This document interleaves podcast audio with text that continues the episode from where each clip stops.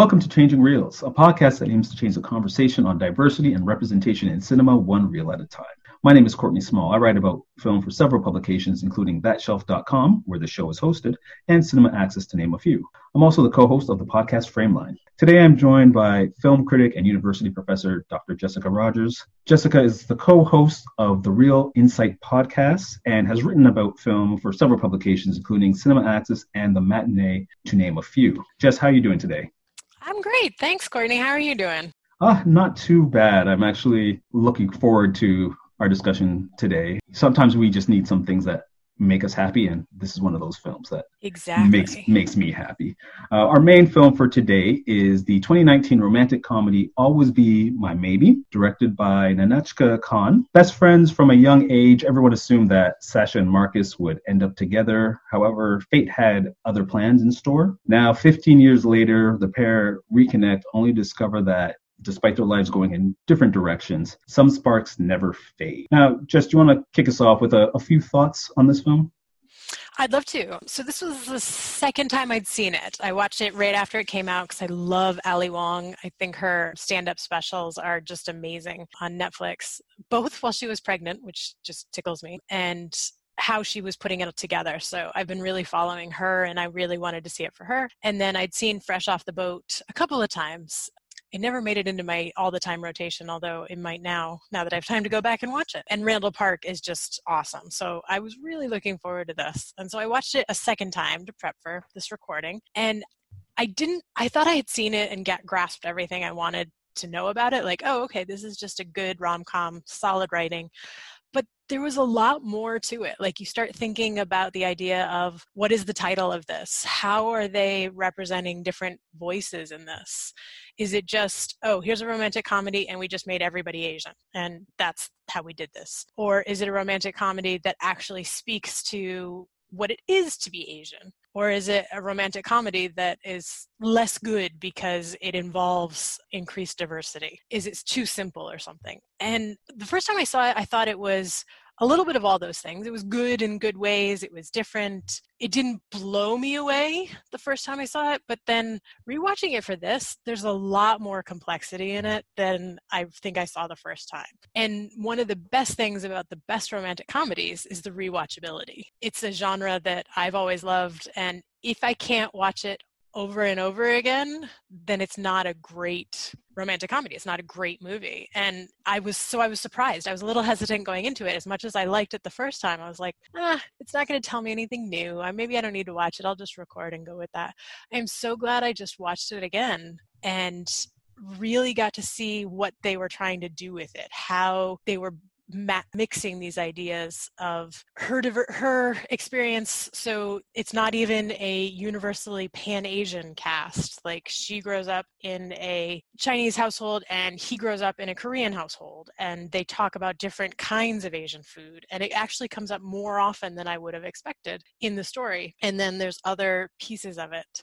It's a long-winded way of saying these were my first thoughts seeing it that I was pleasantly surprised that it was more complex when I saw it again. And then the second piece that I want to get your opinion on is the title. So the first time I heard it, I was like, oh, that's just kind of interesting. Instead of Always Be My Baby, which is the song that plays over the credits at the end, Always Be My Maybe. And this idea of if you had a spark with somebody once, are they always sort of there on the back burner, which is an interesting romantic comedy kind of trope that often you go home to your high school love or whatever and they turn out to be clearly the wrong person for you. I think it happens in the proposal when they go back to Alaska and he meets Ryan Reynolds sees his girlfriend from high school and Sandra Bullock gets all intimidated by her. But then it's like, no, she's not who he was meant to be. And that's how romantic comedies kind of work sometimes. But they did a good job sort of turning that around for this. What do you think of the title specifically? The title I found interesting. The first time I watched it, I some to you, I was just like, oh, it's kind of a nice play on the Mariah Carey song, um, right. "I'll Be My Baby." But this is my third time rewatching it for this particular show, and I, I, will say that when I first saw the film, I enjoyed it so much that I had mentioned it to my wife. So I think the next day she decided that she was just going to pop it on, and I literally woke up and she had just started, and I said, "Yep, I'm going to watch that again."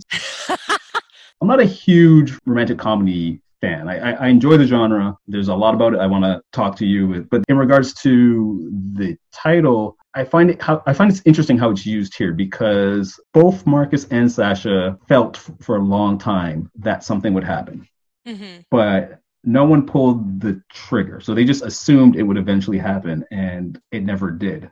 And even when they reconnect, they're constantly swapping back and forth. So when she starts to get that little inkling, well, he's now with another person. When right. he's starting to feel that she finds another person, right? So it's always that kind of I've never closed that door. And I think that's the, the best way I can can phrase it. Yeah, the people that they interact with aren't necessarily the right ones, but I always felt like how Marcus and Sasha connected remained the same. And even when there was competition, they were a little hostile in their own unique ways, but they always kind of wanted to keep that door open. Yeah, you, you put it really well. Yeah, maybe that safety net of having someone kind of be the back burner of, well, if I ever needed someone, this person's there. Maybe that safety net is also what keeps them from going after what they want. So, you know, you may have a crush on someone for years, but you're you're always thinking, well, they'll be there when I need them. So I don't necessarily have to have a sense of urgency that you often need when it's issues of love. Right. And the weird thing, you, you really hit on it. So they were together, would they, won't they, for a long time. But then they did, right? They hook up right after his mom dies.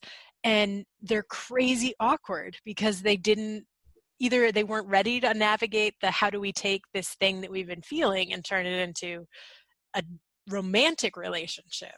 Which i think is one of the things that this movie does particularly well. They didn't know how to do that.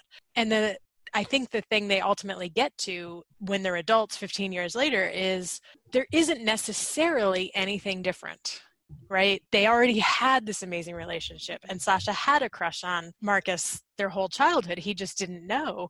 And somehow, when he finds out, that sort of changes how he frames their relationship. So they do this, maybe we should get together, but once they do, they're so awkward about it, they don't know what to do with it. And I think they were close enough. They were, maybe we could do this.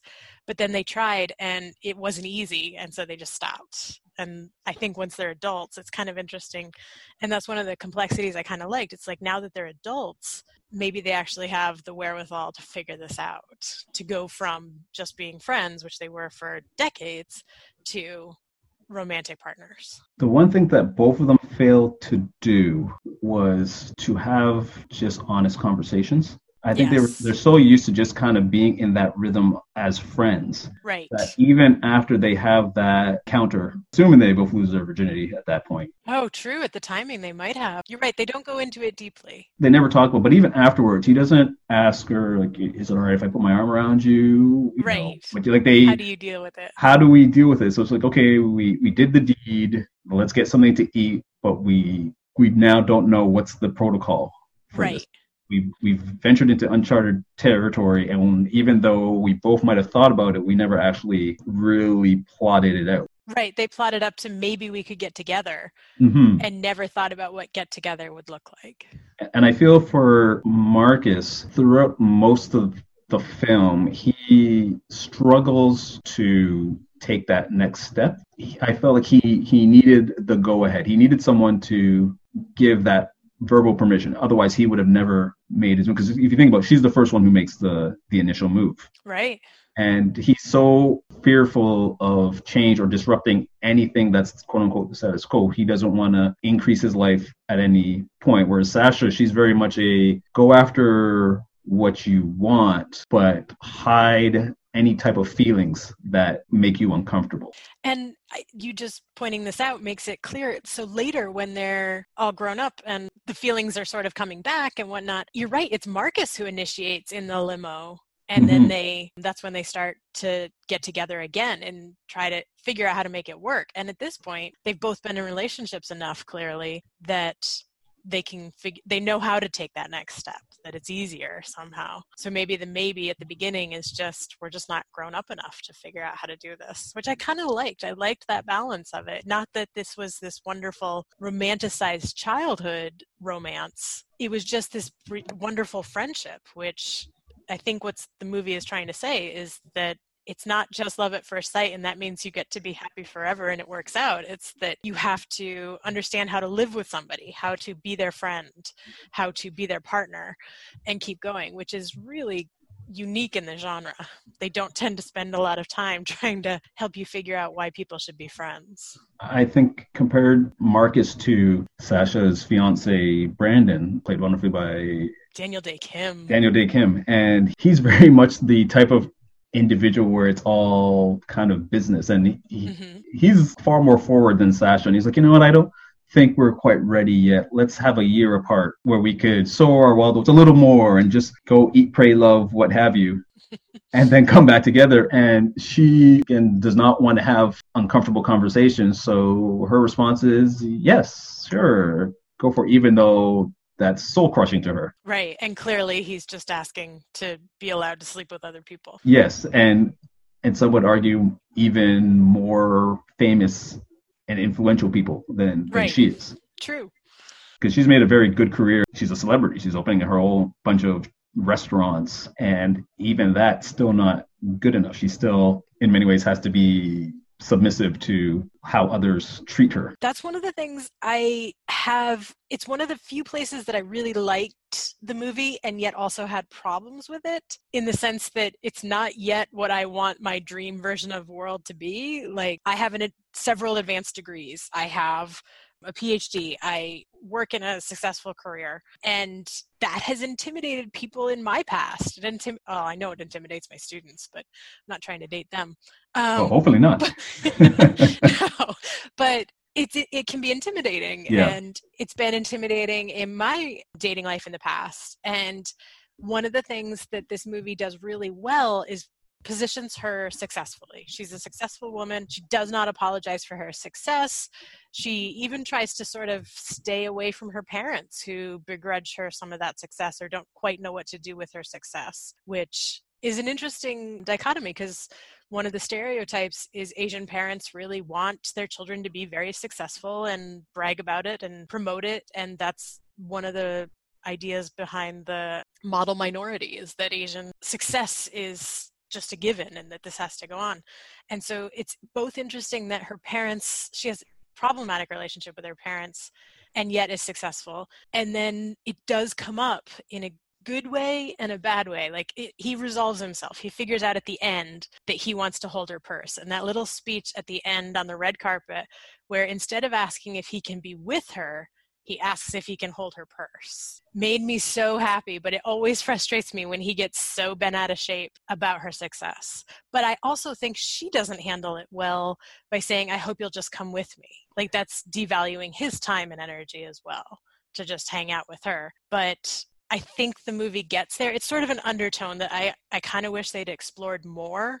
How do you balance these unequal kinds of professional success? and how do you balance the unequal professional ambition because clearly it doesn't work with Daniel Dae Kim. like he's even more professionally ambitious than she is and to some extent they temper her ambition in the sense that she's at the beginning trying to create these constant pan Asian restaurants. Like, oh, we'll do these more. Uh, there was a trio of words or something transgressive, trans something, and just pan Asian, transnational, basically combining all the options to make these Asian restaurants. And at the end, she's built a restaurant in New York that is based on the Korean recipes that Marcus's mother had taught her. And so she isn't apologizing for her success. She isn't diminishing her success. She's changing her goals, which I think is actually an interesting model for relationship success. That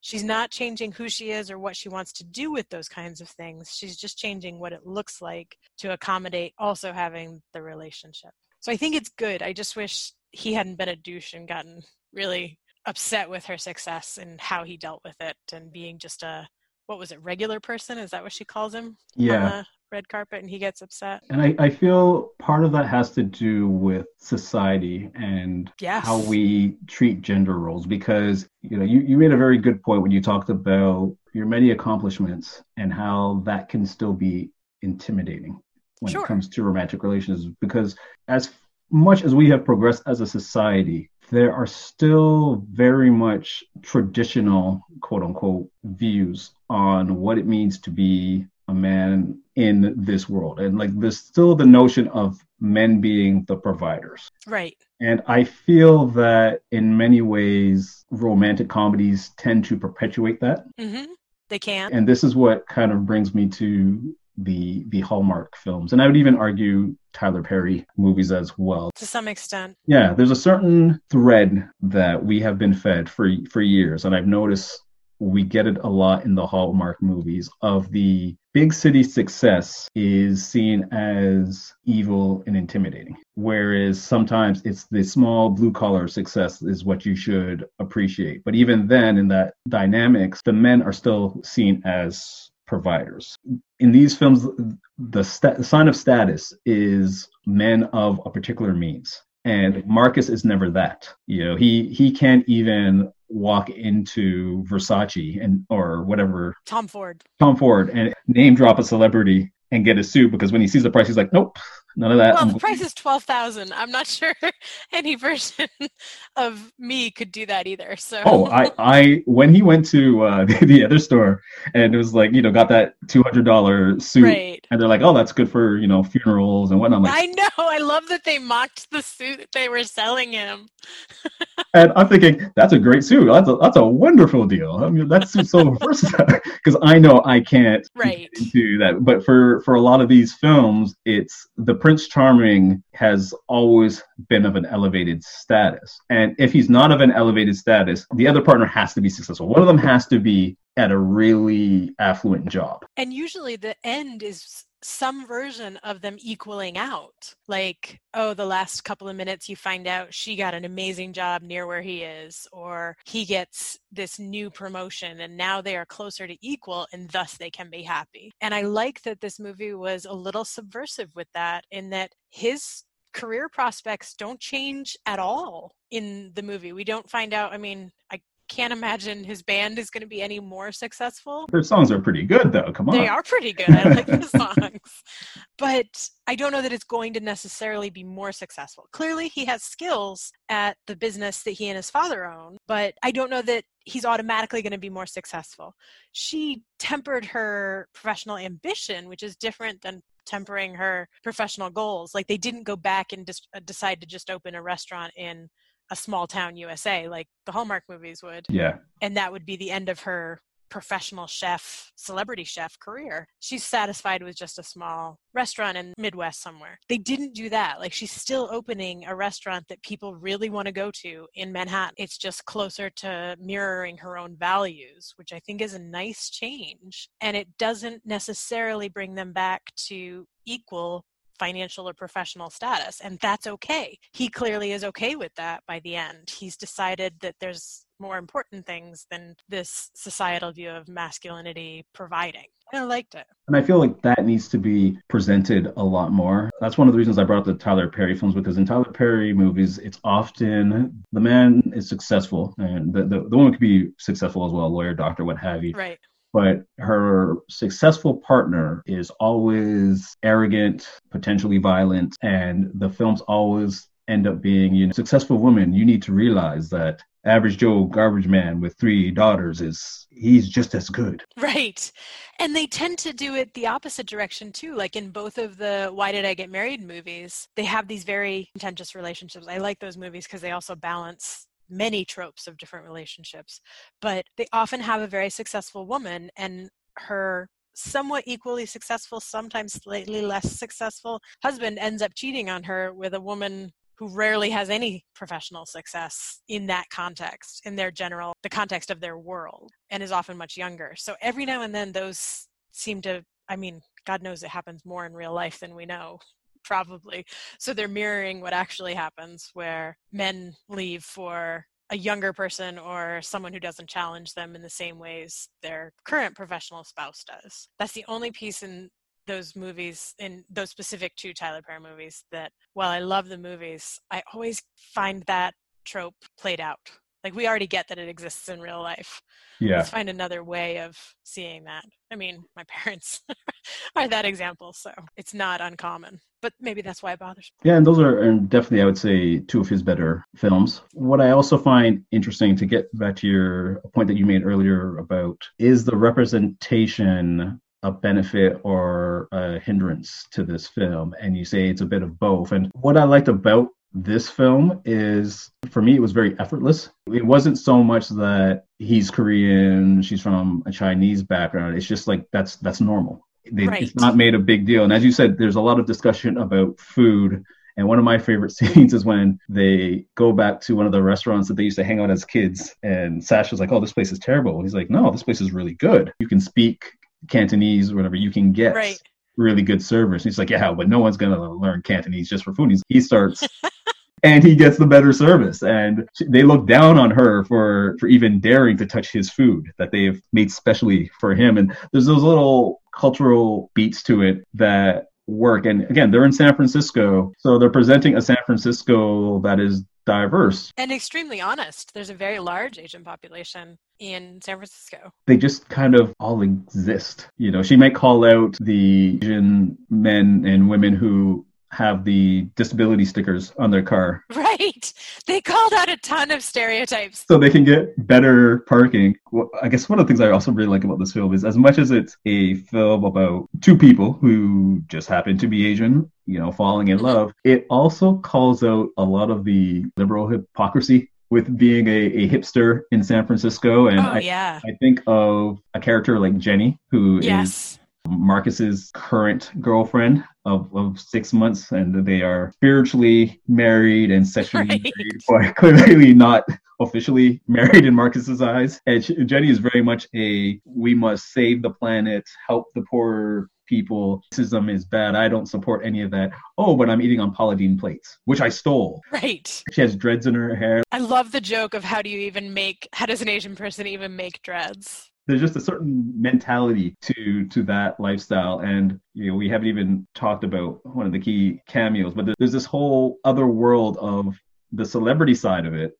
right completely the opposite to to Jenny and the the hipsters. The celebrity side is we, we eat at expensive restaurants where we essentially are just tasting bubbles. Right. I love how they make fun of this world that full of themselves in many ways. You're right. Without actually putting down Sasha's goal of being that kind of celebrity chef, they then take everybody to a restaurant like that um, with Sasha's new boyfriend and Jenny and Marcus, and then sort of poke fun at what that sort of logical conclusion or the epitome of that insanity kind of is, where you're having earphones to listen to the deer that was killed, something like that.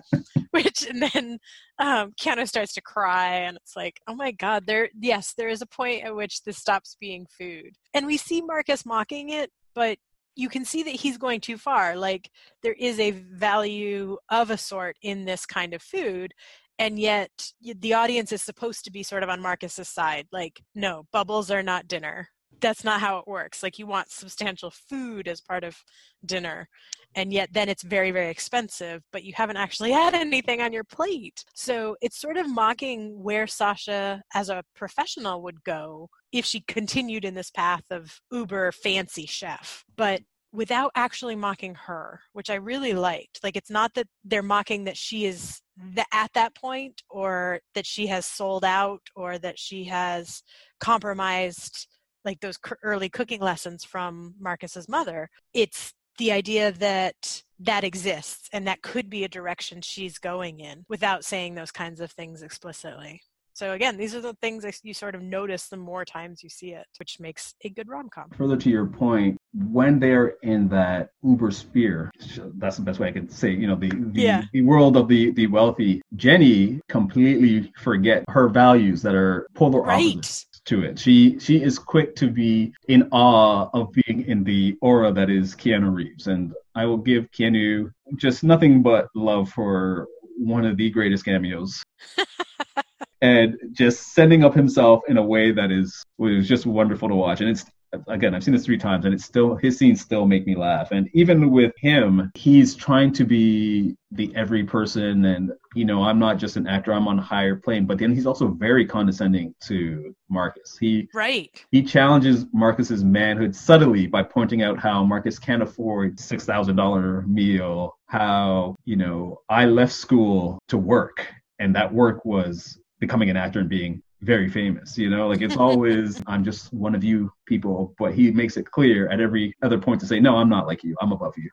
he's such a good version of just digging it in at marcus like by being a very good guy and this open to new ideas and open to things guy and then his six what was six thousand dollar meal he's like uh, it's less than one of my residual checks from speed really pointing out that it's no big deal in his world and I like that at that same meal, Sasha digs into that deer without giving a crap about the sounds that deer was making. Like, yeah. She wants to eat it.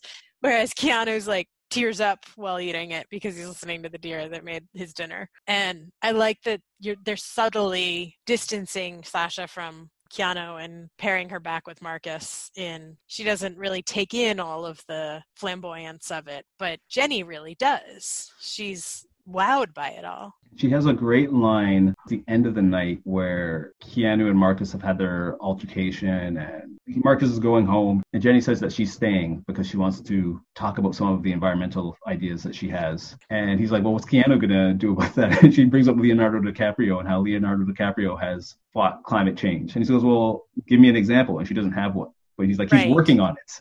The fact that Leo says he's working on it means that things are getting done, right? So it's just again re-emphasizing the those who are hipsters and are against yes. the grain are really nothing more than celebrity worshippers. Yeah. One thing I wanted to ask you about is with the the way romantic comedies are going do you feel like we're having a resurgence now? I know we're, we're starting to see more diversity because i think with this coming out you also had crazy rich asians you had to all the boys i've loved before which i still haven't seen. Oh it's wonderful. Yeah. Do you feel we've hit a point where romantic comedies are staggering? Has streaming services changed them because of the success of hallmark in terms of making it super cheap and all the netflix hallmark wannabes and lifetime wannabes what have you i don't don't know if we're getting as many great ones in theaters anymore.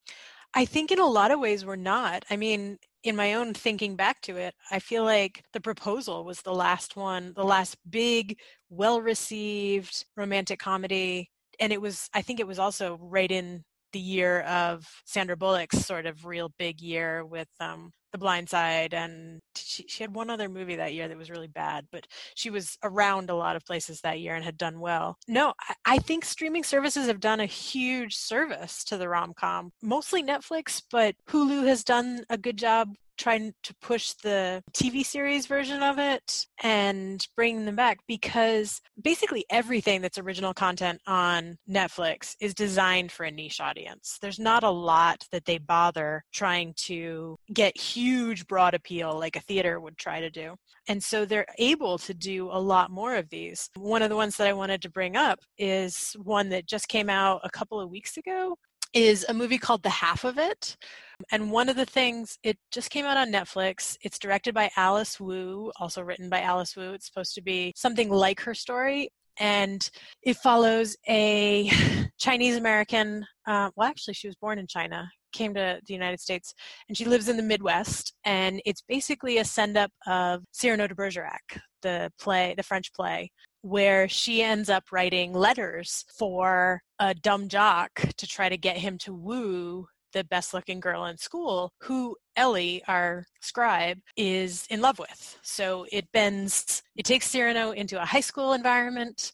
And then it also bends the love interest into an LGBT direction. And it does a really good job of it. It's a terrific movie. It's very heartfelt. It's got some interesting racial undertones in that she is very aware she is different and that because she's Chinese, we get to see all of the different pieces of it. But one of the things I was thinking of when I saw this is that a lot of the romantic comedies across the board tend to take on some sort of pre existing material and then shape it in that like especially the high school ones now that i'm thinking about it like 10 things i hate about you is a high school romantic comedy that's taming the shrew and clueless is emma and a lot of them do one of the best jobs is taking on these ideas of previous love stories or grown-up love stories and bring it into a high school context and add some comedy to it. Yeah, it's funny because I I enjoyed the half of it, and it's one that when you brought it up at first, I was thinking I didn't associate it as a romantic comedy, even though there's comedic elements to it. I think it's just because it had some serious dramatic beats to it, right? And it doesn't follow the set formula, but in many ways, I think that's why I really liked it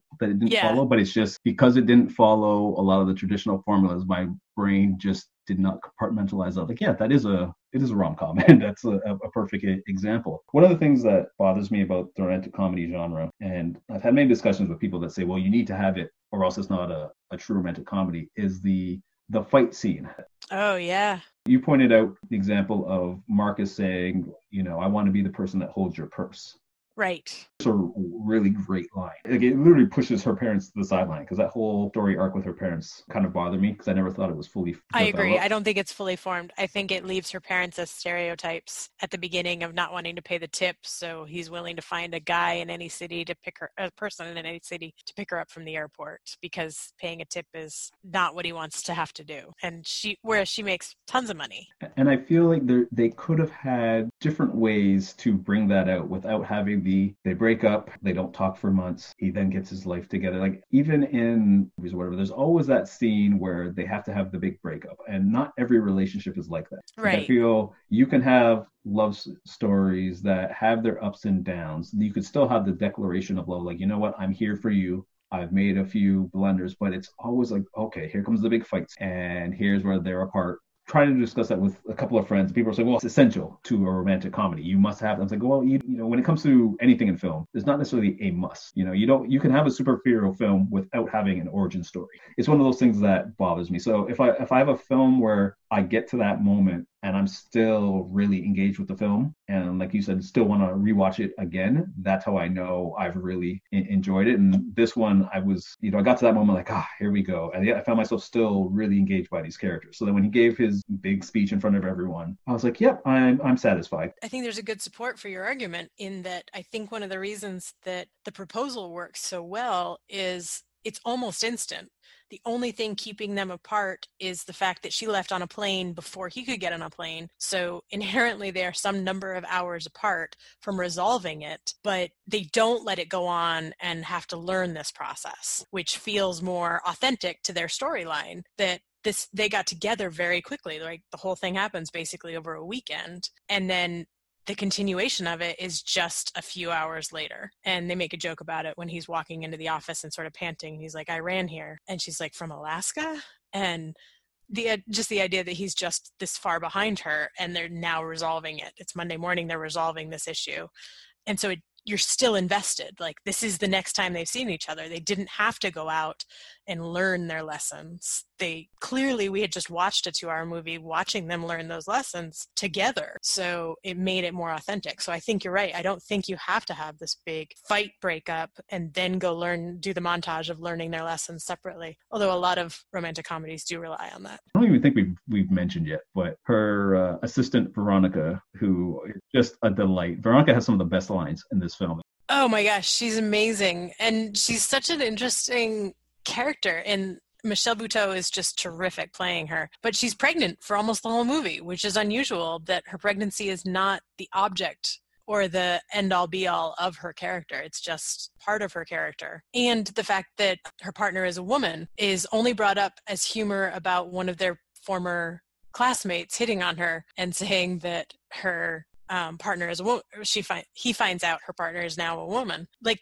it's just all part of generally part of who they are. It's not um, fodder for more humor. It's just a little piece here and there. Like when she goes out to the club she really shouldn't be dancing too much because she's very pregnant and it's just another part of her character and not a defining piece of her character. You know, she's not just the sidekick or the the overweight sidekick that you used to always see back in like the early '90s and whatnot. She's she's confident oh, when they make the joke about the thigh gap water, and she says, "Thank you for calling it a thigh gap." you know, like she, she right. takes a lot of pride in in that. Oh, thank you. You know, even though I have a child, you, you still realize I got shape and stuff. Oh, you know, and she she tells Marcus he's cute but dumb. she's very much the on the sidelines trying to push them back together. And she's a professional woman in her own right. Like she manages these businesses. She's clearly the one who works for Sasha, but is not her personal assistant in a lot of stereotypical ways. Sasha's the cook and the or the chef as part of this and the innovation but somebody has to go through and make sure the right chairs are ordered. And it's fairly unique to see sort of three women on screen in this kind of a professional context let alone in a romantic comedy. Partly because sasha is the boss. There's never that moment where veronica is forcing sasha to choose between her job or following her heart. She's clearly trying to bring marcus back into Sasha's life because she's like, you can do it both. You can have it all. And here's the guy you should have it with. But at the same time, she's not, they're not disrupting the business for Marcus. It's such a delightful film. And again, there, you can watch it with all these different themes that we are talking about, or you can just watch it for some last for an hour and a half. Yeah, it's terrific. Uh, just where can the listeners find you? They can find me on Twitter at in in underscore entertain because I once wrote a blog called Insight into Entertainment, and that's where my Twitter handle came from. And I don't want to change it at this point. And I just I tweet about nerd culture and movies and sometimes academics if the mood strikes me. I tend to write at the matinee and Cinema Axis when also the mood strikes. Otherwise, find me on Twitter. Oh, and when my podcast comes back, you can also find back episodes of the real Insight podcast, R E E L Insight podcast. But Rachel and I have been on a hiatus since the pandemic started. Well, that's all right. There's still plenty of great episodes that listeners can find it. They can find it over on uh, Podomatic. And yep. are you guys on iTunes as well? Yep, for sure. And listeners, you can contact me on Twitter at SmallMind, or you can reach the show on Twitter at Changing Reels AC. Thank you very much for listening. Remember, you can change the conversation on diversity and representation in cinema one reel at a time.